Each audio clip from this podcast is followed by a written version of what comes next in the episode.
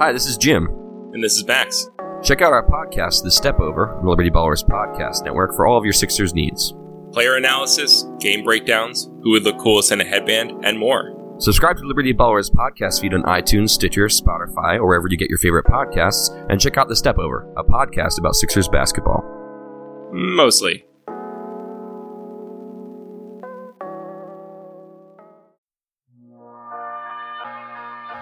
And gentlemen, can I please have your attention? I've just been handed an urgent and horrifying news story. And I need all of you to stop what you're doing and listen. Hello, Bleeding Green Nation, and welcome back to another edition of BGN Radio. This is episode number 11. I'm John Stolnis. You can follow me on Twitter at John Stolnis, and uh, we are going to be breaking down the huge week three Eagles victory over the Indianapolis Colts 20 to 16. Eagles get another squeaker at home, but they move to 2 and 1 on the season, 2 and 0 at home. And uh, joining me to break down and analyze what we saw here on Sunday, just about, we're recording about an hour after the game finished up, is the great Michael Kist. You know him from the Kist and Solak show and all the other things he does here uh, for bleedinggreennation.com and BGN Radio. You can follow him on Twitter at Michael Kist NFL. Michael, big win by the by the Birds here on Sunday. How you doing, buddy? I'm doing fantastic. Hello to you. This is the the first podcast that we're uh, doing together. I'm glad it's under these circumstances. Shout out to Derek Barnett and Benjamin Solak. I'm sure we'll get into that in a little bit, but uh, yeah, man, big big win. A little bit of a sloppy win, but a W is a W. You can work on it from there.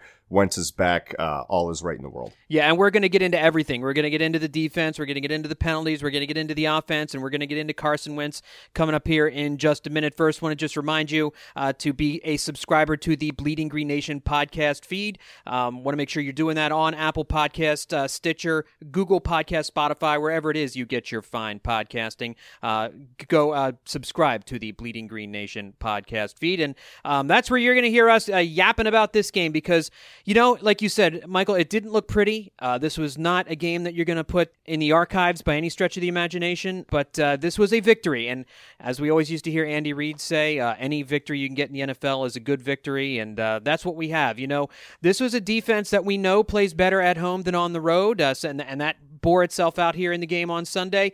Uh, but the thing, obviously, everyone is going to be talking about is how Carson Wentz looked. And honestly, there may have been a little bit of rust in there somewhere, but it certainly was not there to start the game.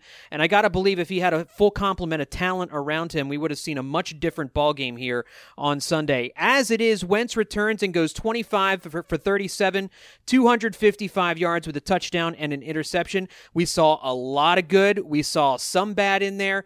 I think this is probably exactly what most people were expecting to see in his first game since last December. A little bit uneven, but you saw the flashes, Michael. Yeah, and the scripted stuff early in the game was really working well. I like the way that we used the 12 and 13 personnel, two tight end, three tight end, tight end sets with Dallas Goedert, who we've, we've been screaming about. Oh, yeah. Zach Ertz and uh, Josh Perkins, who's I, I really count him as a wide receiver now since I really don't line him up in line. But they were spreading it out the way I wanted. One of my keys to the game coming into it was to spread this defense horizontally and take what was there because they're a soft shell zone defense keep everything in front and then come and ta- attack the football.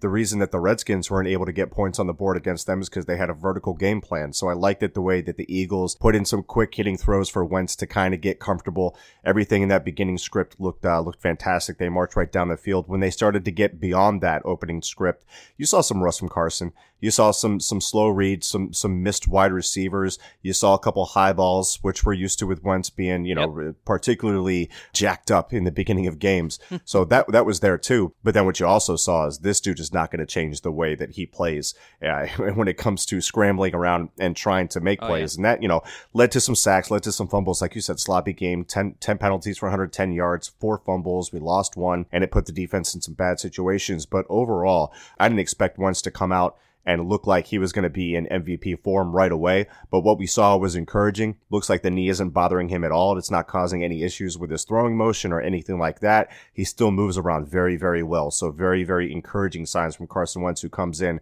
and gets a big W today. Well, and I know Brandon saw a lot of Carson Wentz during training camp and said he looked amazing, and uh, I know Benjamin said the same thing when, when he would watch him play during the uh, during the summer, and uh, as we uh, uh, kind of got later into the the preseason and, and some of the non contact drills that he was doing, that he just he looked as athletic as, as he could be, and mm. that the arm strength was, was was obviously there, and you know there was some some wondering how would that bear out in game situations, but you mentioned it, the athleticism. It doesn't look like he suffered a knee injury at all. We we saw him dance out of trouble on numerous occasions in this game to to keep his eyes downfield. Exactly the same stuff we saw last year, and it's just such an amazing. Even though he he didn't have a great day, you know, when you look at the numbers, it's not going to be a day that you're going to remember as being one of Carson Wentz's best ever. Mm. But when you look at the talent that he had around him, and you consider the fact this was his first game of the season, some of the plays that he made with his legs, some of the things, the playmaking ability that you see there, just as it's so night and day compared to Nick Foles. The fact that he can extend plays when they break down like that,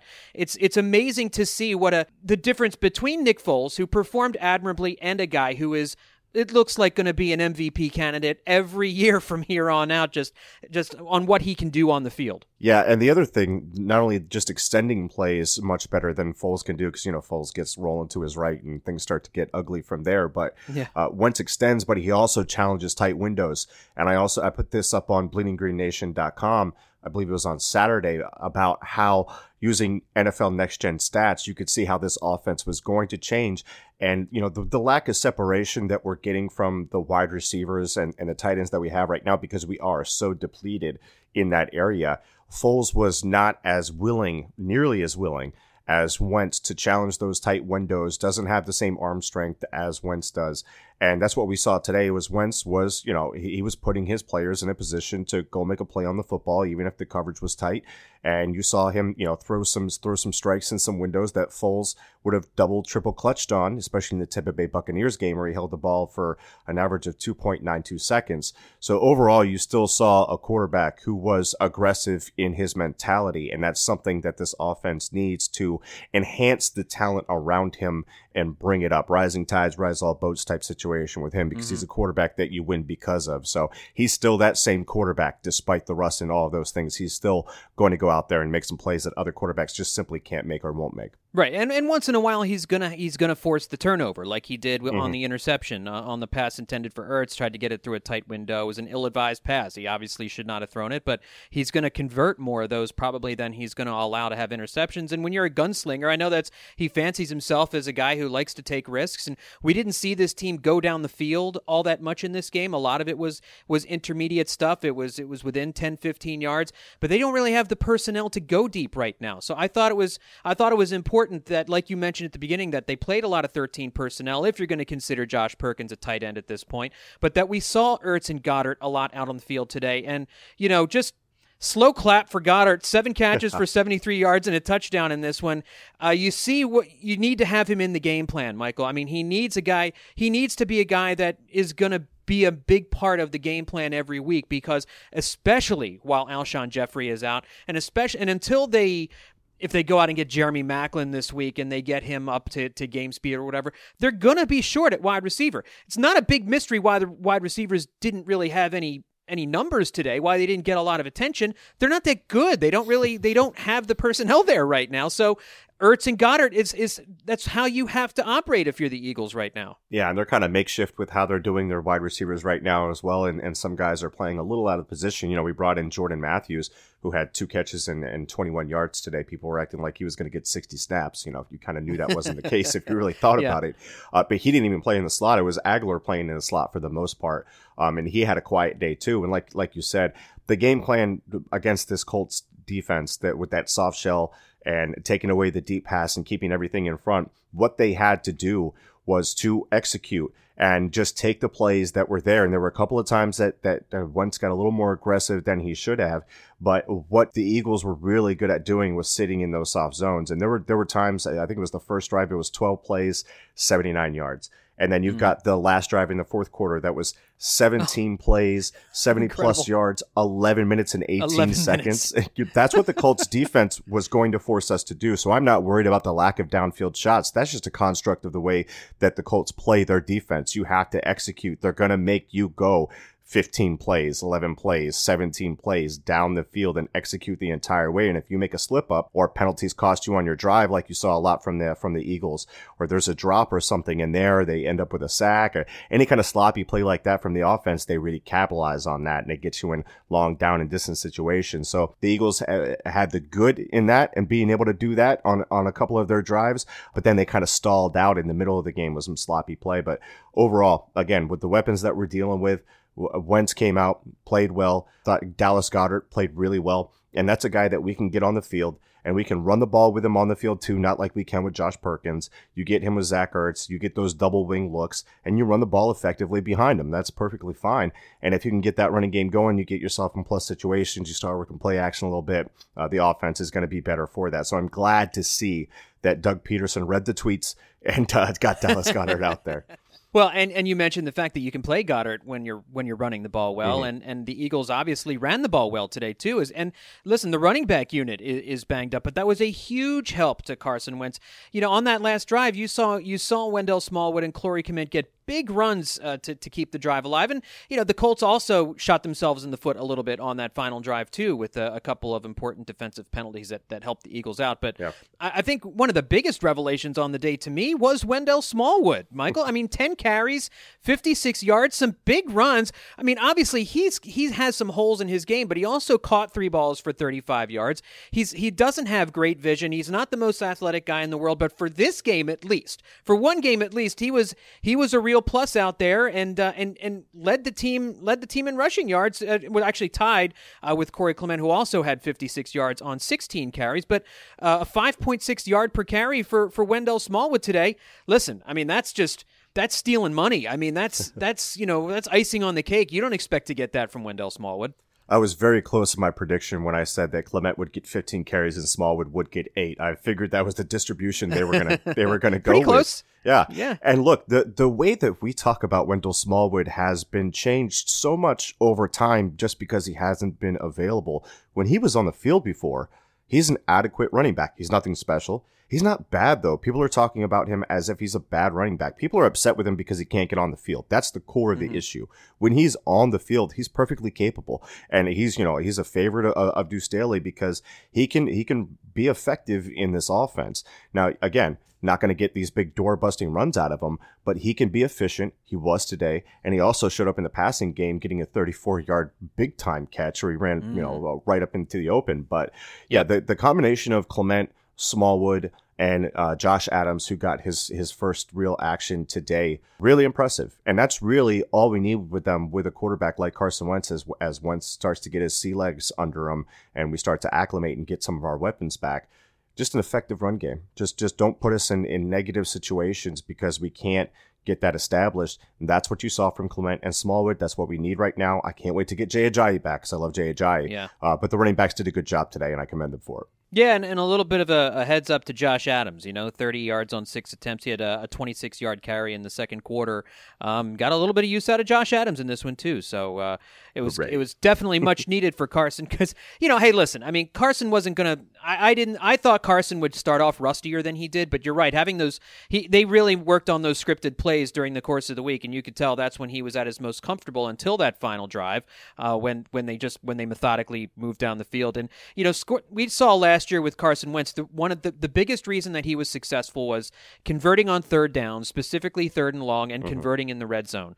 And the Eagles had a couple opportunities. They didn't convert on every red zone opportunity, but on that final drive, when you know you need seven, you get seven there, you go up four, you force Indianapolis to also have to get into the end zone uh, on, on their next possession. That's a whole different ball game. You know, it's the Eagles were playing a bend but don't break defense. That's typically what they do when they're in cover three. But you had a feeling that the Eagles needed seven on that drive in order to really ice this thing away because that forces the Colts to have to go the length of the field. That's a much bigger hurdle mentally for an offense when they know we got to get it in the end zone here on this last drive. So I mean that's that's one of the things that makes that made Carson Wentz so good last year was converting inside the red zone and they did that on the final drive as well. Yeah, and you see that in their play calling too. They know when they're going to go for it on fourth down. I think they know by second down or when they hit a certain area of the field that, you yeah. know, in this situation, we're definitely, we can take a third and six or a, a third and 12 and get a six yard gain and be totally fine with that because we know it's going to be hard to get 12 yards in a single play against this defense. So you saw the play calling kind of acclimate to what the Colts were doing defensively. And of course, Carson, you know, he's going to be able to fit it in those windows in those situations. And uh, you know, shout out to the to the Colts defense for executing really really well on their end and making it hard for the Eagles to convert in those third and long situations. I believe it was a third and long, and the the Colts were running uh, too high safety, which is so weird with Malik Hooker there because he's a deep third safety and he's awesome at it. They mm-hmm. should run more cover three, but whatever.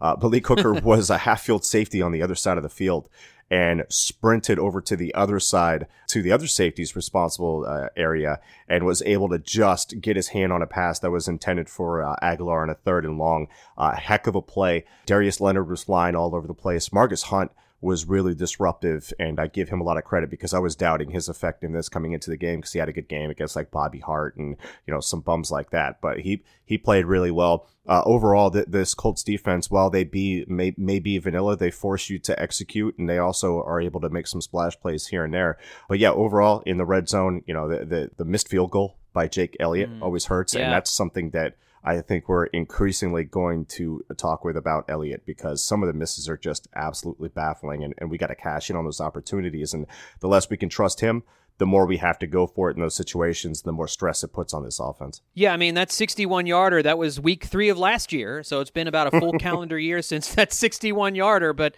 uh, it gets a little bit more dicey. I mean, it, we've we've seen with kickers. I mean, it, it, can go, it can go really quickly, and you know he has that he has that mid range area. It seems like between 30 and 37, 38 yards where it's all it's awfully dicey. And this his missed kick today obviously was was longer than that, but yeah, with, with Elliott, and we've seen listen, Michael, we've seen it in the league this year. We've seen kickers just having all kinds of problems right yeah. now. Two two teams kick their kickers off their rosters because of brutal brutal play last week, and a third because of an injury had to go out and sign somebody else. So there's there's not a lot of talent out there. You're hoping Jake Elliott can turn it around, but man, some of these you you, you want to have confidence in your kicker, and we saw at the end of last year. I mean, that huge kick at the end of the Super Bowl to put him up eight was a money kick.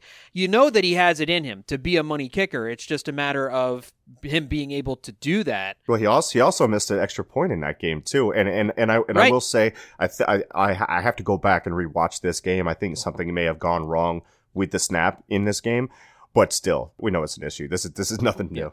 no, no, for sure. Offensive line wise, um, it seemed as though that there was some you know, especially on the Wentz fumble deep in his own territory where Lane Johnson uh, got schooled a little bit. And we saw Jason Peters with a couple of false starts. Um, seems like, you know, the offensive line did okay in the run game, but it was a little bit inconsistent. And, and with pass protection, we saw Carson was running for his life a few times. What are your thoughts on, on the Eagles' offensive line and how they handled uh, Colts' pressure today? Yeah, that's something I, I really want to see the film for for certain things. I do think that, that Jason Peters is still dealing with a knock right now and is a little bit rusty since he, he hasn't played you know meaningful football in a while. He's just coming back, but some of the some of the false starts, he, he's just got to be more in tune with the offense there. I think he'll be fine in that. Uh, overall, though, uh, you worry about the athleticism because I don't think he's at the level of athlete that he that he was before the injury last year, and I don't know if that's because of the injury that he's dealing with right now or because of you know the injury that he that the past major injuries that he's had just yeah. sapping his athleticism and his age still a darn effective player uh, but you do worry about that and it's something to track long term uh, the five sacks and what i want to see from the film is you know were they and, and i wasn't particularly paying too much attention on it but were they three step drops that Carson just held on to the ball a little bit more, you know, longer than he should have? Were, were there mm-hmm. open routes in front of him because he did miss some open routes in front of him, being a little rusty, rusty mentally after those scripted plays, like we talked about, or were they, you know, longer drops? So it, it was it a product of, you know, holding to the ball, on some quick hitting things where they got a jump set and they feel like they only have to hold that block for a couple seconds and they can, you know, work from there. Uh, as bad as that sounds, because, you know, you got Carson behind you, you have to block a little bit differently for Carson because he's going to be all over the place. Maybe he runs into some pressure every now and then. Uh, but you know, Carson's not going to change in that matter. You can't ask him to change. He's always going to be like that. And there's going to be a big discussion around Carson. And does he need to calm down? Uh, he's not going to. So we need to stop asking him to. But yeah. yeah. you know, overall, like you said, in the run game, the offensive line was fine. Pass protecting, that's something that I want to look into a little bit more. And uh, I'll probably be putting some clips on the timeline and whatnot. But overall, I thought it was solid. I think they can play better in pass protection, though. I will say that. Well, let's just uh, finish up the offense talking about, uh, and I'll just mention this. You know, Doug Pederson. You know, a lot of talk coming into the week about you know how much he would miss Frank Reich, or you know whether or not that the you know the, what Frank Reich's absence from being part of the the coaches room w- was having. The Eagles offense held the clock for 40 and a half minutes in this one. you know, 379 yards. They scored 20 points, but, you know, they didn't have Ajayi. They didn't have Sproles, Jeffery, uh, Wallace, and a couple of new guys in there. That's that's not bad. You know, that's and you're and you've got a quarterback who hadn't played since uh, since last December. Uh, so certainly not a bad effort there by by Doug Pederson. Uh, you know, trying to guide his team through what a game that you know I think a lot of past Eagles teams would have lost this game. This is a team, you know, this is a championship team. These are the defending Super Bowl champions, and to come out and win a game like this is the kind of games they won last year that that helped them run their record to 13 and two before that last game of the year against Dallas that that didn't really count. Um, let's flip it over to the defense now, Michael. And obviously, the guy we have to talk about first is uh, the guy that Benjamin Solak obviously would would never want us to talk about first. Let's talk about Derek Barnett. One and a half sacks, including the huge clincher on fourth and goal with a minute 19 left from the Eagles' four. Doug Pederson said after the game, you can see the kid getting better every week. We've all been waiting for it, Michael. I know you guys talked about it this week. You know, when were we going to see Derek Barnett actually make an impact? When were we going to actually see him make a play that a first round draft pick would make? And for this game at least, and for this one play at least, Derek Barnett stepped up and made a play that absolutely had to be made. Yeah, and there's a couple ways I could go with this at, at, Ben, but I'll try to be I'll try to be kind of fair with him. I could hold his feet to the fire and no, say, don't be fair. Yeah, what yeah. fun is that? Come on now. I mean, I mean, I was saying it too. Where was Derek Yeah. Barnett? Week one, he was a Sure, ghost. we all were. Yeah, we, week two, you know, he he had a plus matchup with Donovan Smith, who's not very good for the Tampa Bay Buccaneers, and, and he was a ghost, and and we gave him a pass because the Fitzpatrick got rid of the ball in an average of two point two seconds. He was, uh, you know, on his third step in his first hitch, and the ball was out seventy one percent of the time by my charting. So hard situation for him to get to the quarterback. They still got to the quarterback thirty eight percent of the time. A lot of that was Fletcher Cox, but Barnett still was a ghost for that game.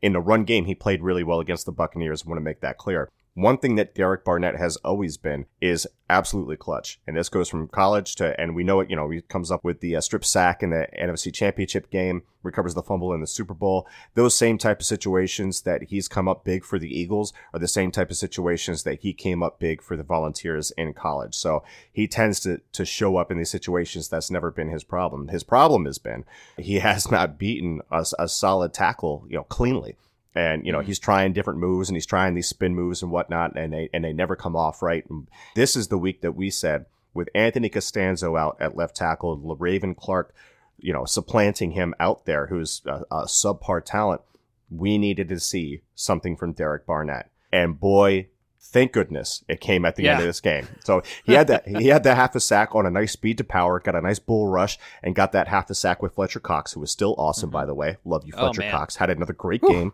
he's been excellent all season.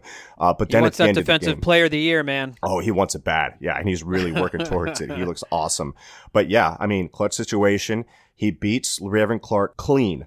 Good anticipation on the snap. Gets that first step and is able to bend around that corner and just trips up Andrew Luck enough. So big time shout out to Derek Barnett. Uh, I know a lot of people were asking me because we said on the show if Derek Barnett got a sack, Benjamin Solak would buy a Derek Barnett jersey. People are forgetting that we said a spin sack because that's something he really wants to hit. That was not a spin sack. So no, no jersey for Benjamin Solak, but still suck it, Benjamin Solak, because Derek Barnett showed up in a big time situation. So uh, couldn't couldn't be more happier for him. Maybe he should get a Shurzy. You know, maybe we can kind of go half here, halfway. it. Make him get a Shurzy or something like that. I like that. Yeah, I, and the big thing about the defense today was not so much, you know, that uh, they didn't really give up much of anything long. Andrew Luck, 25 of 40, only 164 yards for Andrew Luck with one touchdown. Certainly the yards per attempt there, I didn't look that number up, but that's not that's not terribly good. I could do the division, and, you know, with a pen and paper, but and that you know they they kept T.Y. Hilton in check a week after DeSean Jackson and uh, O.J. Howard burned them for big games. The tackling was a lot better in this game. Uh, they didn't really let anybody get them deep. Jalen Mills, of course, got called for a pass interference on a on a long play, but I mean, you just kind of have to bake that into the cake when it comes to Jalen Mills. He's gonna, he's he's either going to get beat on a double move or he's going to get a long interference call every week, no matter what. But what you see with this team, and it's really amazing, is especially at home when when they're when they're at home and they're backed up inside the 20 and they use that goal line like it's a brick wall michael i mean they they back up to that thing and they just they don't allow teams to convert red zone opportunities for touchdowns and they got really hamstrung with a couple of short fields thanks to an, a carson interception and a fumble that they lost and the defense came through and, and held indianapolis to field goals each time that was the game really that's the key to this game is that they were able to keep Andrew Luck out of the end zone, and we saw Jalen Mills make a terrific play on the end zone in the end zone, breaking up a pass for Eric Ebron. So th- this was a game in which the Eagles defense again. Bend but don't break. They don't get in receivers' faces. But when when uh, opposing offenses run out of real estate, the Eagles' defense is at their best. Yeah, and it's interesting too because the entire landscape of this game changes uh, there there were those three drives just felt like back to back to back where they were in the red zone. On the first two of them, Chester Rogers had two uh, plays where he could have hauled in two touchdowns on those two different drives, and he doesn't. And that's an eight point swing, and that yeah. changes you know the score from uh, a potential of you know, 13 to 10 and add four points onto both of those drives for the touchdown, you're at 21-10 Colts as you go into the fourth quarter. That's an entirely different ball game.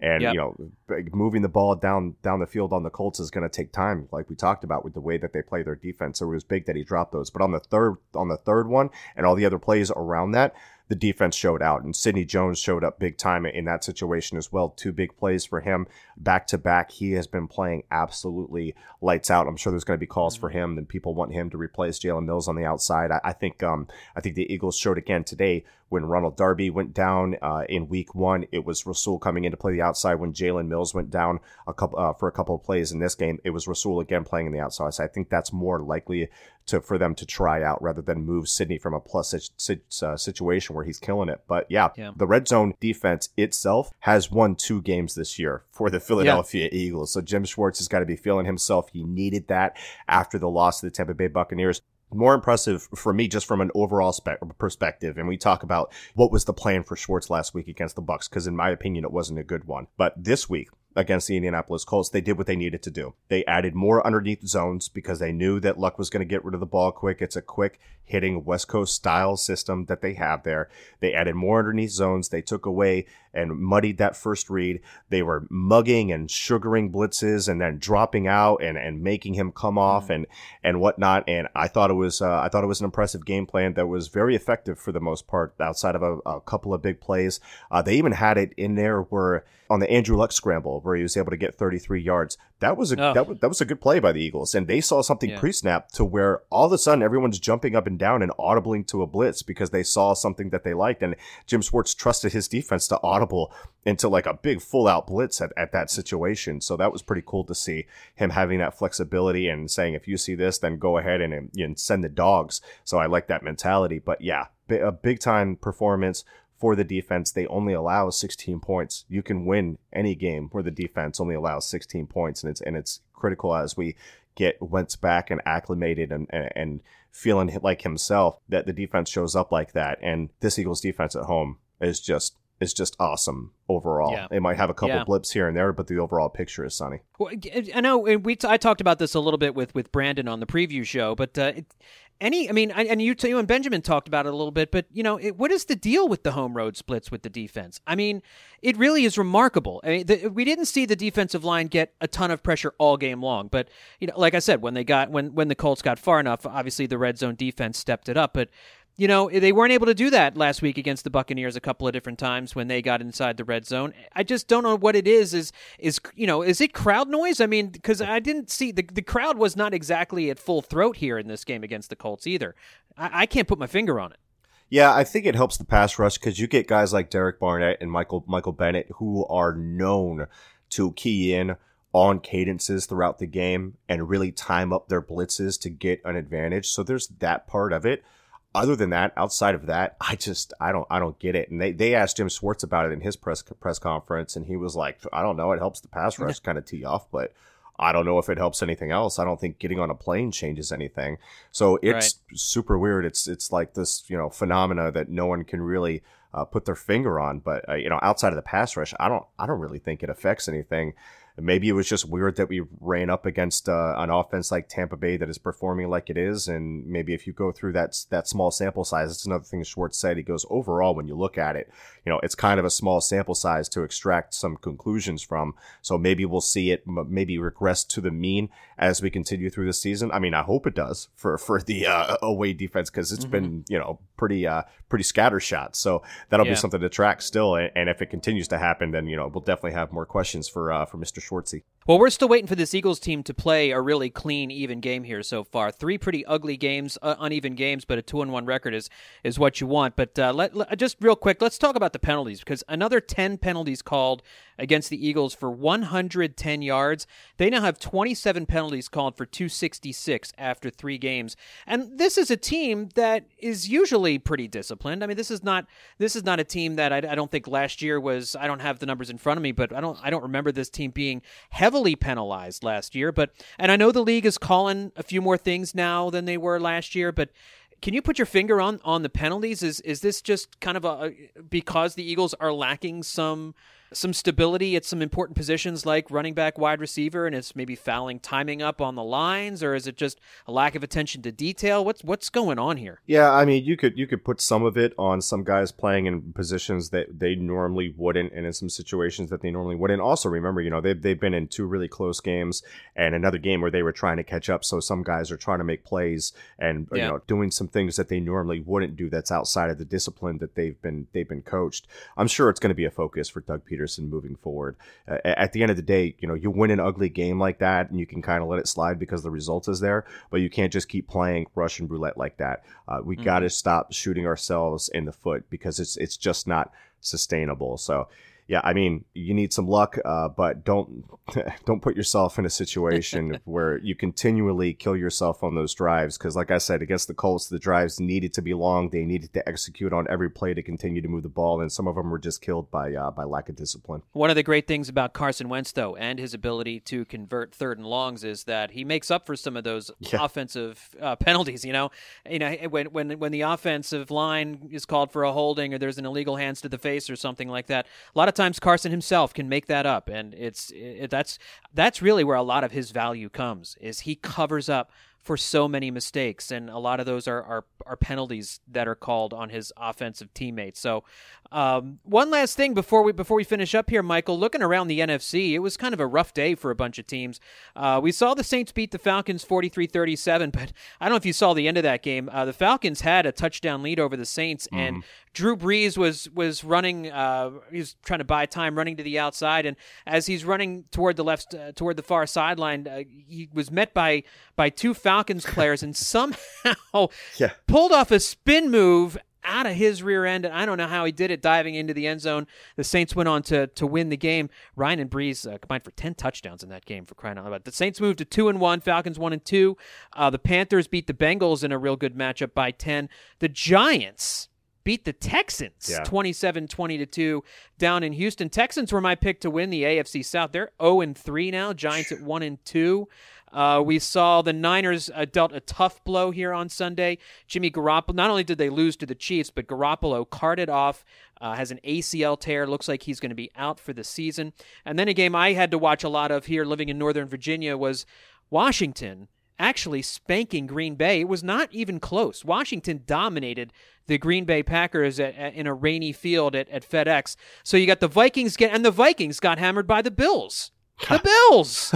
so all of these teams in the NFC, I know we came into the season thinking, man, there's a lot of juggernauts here, but I'm not I'm not so sure that some of these teams aren't coming back to the pack a little bit. Certainly here early some of the results are mixed yeah, I'll, I'll, try to keep all these games in my head as I run down this list. But number one, um, Derek Barnett could use some use, use use some tips from Drew Brees on the spin move. Yeah, yeah. Number number two, oh, and their and their and the Saints defense is terrible. Uh, has been uh, really oh, wow. all year, and it's very surprising, but not really surprising if you look at the quarterbacks they played during their hot stretch from I believe week three to week ten last year, and then they went back to a little bit of their struggling ways and started to get leaky again. But if you saw the, the, the list of quarterbacks that they played, it wasn't good. So maybe they're a bit of a paper tiger. That's something to to watch. Uh, mm Number two, terrible for Jimmy G. That's awful. Oh yeah, you never want to see that. You and, and in a league that needs quarterbacks and quality quarterbacks and guys like Patrick Mahomes, who, who just set a uh, NFL record for throwing 13 touchdowns in, in you know his first three games. Uh, you need guys like that in the NFL to to make an exciting product. Uh, I don't care if they're you know an opposing NFC team or not. That's absolutely awful. And you know you get another wasted year where Kyle, Shanahan is unable to make a difference in the NFL, most likely because uh, that's fun if you start to get him in the mix. That's just good football. So awful to see. You hate to see it. Uh, the Minnesota Vikings had one less yard than the Buffalo Bills had points by the half. Uh, it was 27 to nothing. Mm-hmm. They had 26 yards of offense. They didn't get to the red zone, I believe, until the fourth quarter. Uh, the Vikings did. So, you know, their offensive line is not good. Not not many people were talking about it. Me and Ben kind of talked about it in the offseason. Like they're they're starting to lose some guys. They're starting to have to trade for guys like Brett Jones, who's a backup center for the Giants. And uh, it might not be so good for them. And, and that defense just got torched by Josh Allen. Nobody saw that coming whatsoever. No. I'm not even a big Josh No. Allen fan, but kudos to him. Yeah. His hurdle was awesome. And awesome. thank you, Josh Allen. Yeah. Yeah. Thanks for the help. Uh, Yeah. But yeah, and then you look around to the Washington Redskins. I believe uh, week one, they were competent against the Arizona Cardinals and took care of business. Good for them. Week two, they were an absolute no show, like we talked about. They had the wrong game plan against the Colts, and it stifled their offense, and they weren't able to do anything. Just a, a complete no show. And then week three, they come out and lay the wood to the Green Bay Packers and uh, and and beat up uh, on them a little bit. So if I'm looking at a contender, then it's probably them. I don't care about the Giants beating the Texans. The Texans just don't look like a good football team overall right now. Watson's still working him back, you know, work himself back from from that injury. He'll be fine down the road. Same same as Carson Wentz, but yeah, I mean, you know, Watson doesn't have the defense that we have here in Philly, especially at home, so they're going to struggle Right. a little bit. And then um, I did see right before we started uh, recording that the uh, the Dallas Cowboys were playing the Seattle Seahawks. It was 0-0, and Earl Thomas recovered a fumble that was actually an interception. Um, so they are definitely salty about that in Dallas, a guy that they obviously wanted to trade for, and Earl Thomas makes a big play on him. So we'll continue to watch those games. We're kind of recording in the middle of the four o'clock games, and uh, I'm sure we'll be talking about it tomorrow. But yeah. Fun stuff around the NFC. Maybe it's not the uh, the bloodbath that uh, everybody anticipated. Well, it's the same way, and I say this every time the Eagles' schedule comes out and teams start looking ahead at the schedule for that year, and, and people start getting worried about individual teams. I, I think when you're looking at a schedule, you look at okay, how when how many short weeks does the team have? How many cross country flights do they have? Those are things are things that you can look at. But if you're looking at the individual teams, that I mean, when when you looked at the schedule at the start of last year. You saw that Denver game at home and you thought that's going to be a tough game. Didn't turn out to be the case. I mean, there's lots of games. You saw the Rams game on your schedule in LA. Think, ah, that's easy. Didn't turn out to be the case. Always happens in the NFL. Teams that you think aren't going to be good at the start of the season, some of them turn out to be excellent, and some teams you think are going to be really good turn out not to be. Just kind of have to let the schedule play out the way it's going to play out. Oh, speaking of which, uh, Oh, yeah. before we go, the team we play next, the Tennessee Titans, played without uh, uh played with and without, I believe, Marcus Mariota. I wasn't even really paying attention, but they beat the uh they beat the Jaguars, and the Jaguars were a darling for a lot of people after they beat the Patriots last week. So the NFL is a, a helter skelter business, and uh, consistency ultimately wins the day. That's why the Eagles got to clean up some of these uh, sloppy issues that they have. You are right. The Titans did beat the Jaguars, but I'm not. I don't know how impressive I'd call it. Nine to six Yeah. in that particular game. And yes, uh, Mariota, 12 of 18 for 100 yards, and uh, Blaine Gabbert had three pass attempts for reasons passing understanding Yeah. uh, for eight yards. I don't know if maybe Mariota went out for a little bit in that game, but I think uh, uh, Gabbert got hurt, and then Mariota came in, and then they just went like real run heavy because the the issue was that Mariota they were waiting for him to get feeling back in his hand, which is never oh, good. gee whiz, Yeah, Well, yeah. So bad that- that- news there. plays into maybe some of the low score there. Yeah. Jeez whiz. Well, listen, uh, Eagles win this one 20 to 16, move to 2 and 1 on the season. Michael, any final thoughts before we wrap up the recap edition of BGN Radio? Uh yeah, man, just happy to be two and one right now with, with everything going on with this team. You know, the the potential Super Bowl hangover that they could have uh, gone through. They've had two really really close wins, and then a, a, close win or a close loss that they clawed themselves back into after going down early. This team is mentally tough, and they're built to win these types of games. They've been there, done that, which is good. A lot of teams around the NFL that have that losing culture don't quite know how to win these close games would have dropped both of those games. So as many concerns as we have about the Eagles, as many injury issues that we're dealing with right now, you know, we're we're going to get over those things. We're going to get better. Carson Wentz is going to get better as the season goes along and and right now, you know, we've got a winning winning percentage. So, you know, you can't really uh you can't really fault too much there. And I am happy that we're we're getting teams like the Colts and the Titans here during this stretch when For sure. We're, we're missing Alshon Jeffery and Jay Ajayi, and I know everybody's hoping uh, that at least uh, one, if not both of those guys, is ready to go in Week Four against the Titans. That will do it for this edition of BGN Radio. Uh, my thanks to uh, to Michael Kist. Again, follow Michael on Twitter at Michael Kist NFL, and you can follow me on Twitter at John Stolnis. Thanks everybody for tuning in. We'll talk to you all next time right here on BGN Radio. That doesn't make sense.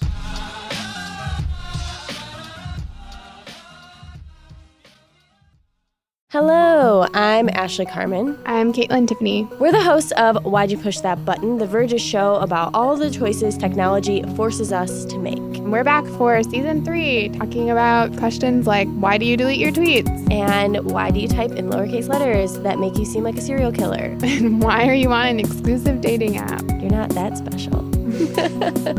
We're releasing a new episode every Wednesday, and you can find us anywhere you typically find podcasts, which is Apple Podcasts, Google Podcasts, Pocket Casts. So go ahead and subscribe and check us out.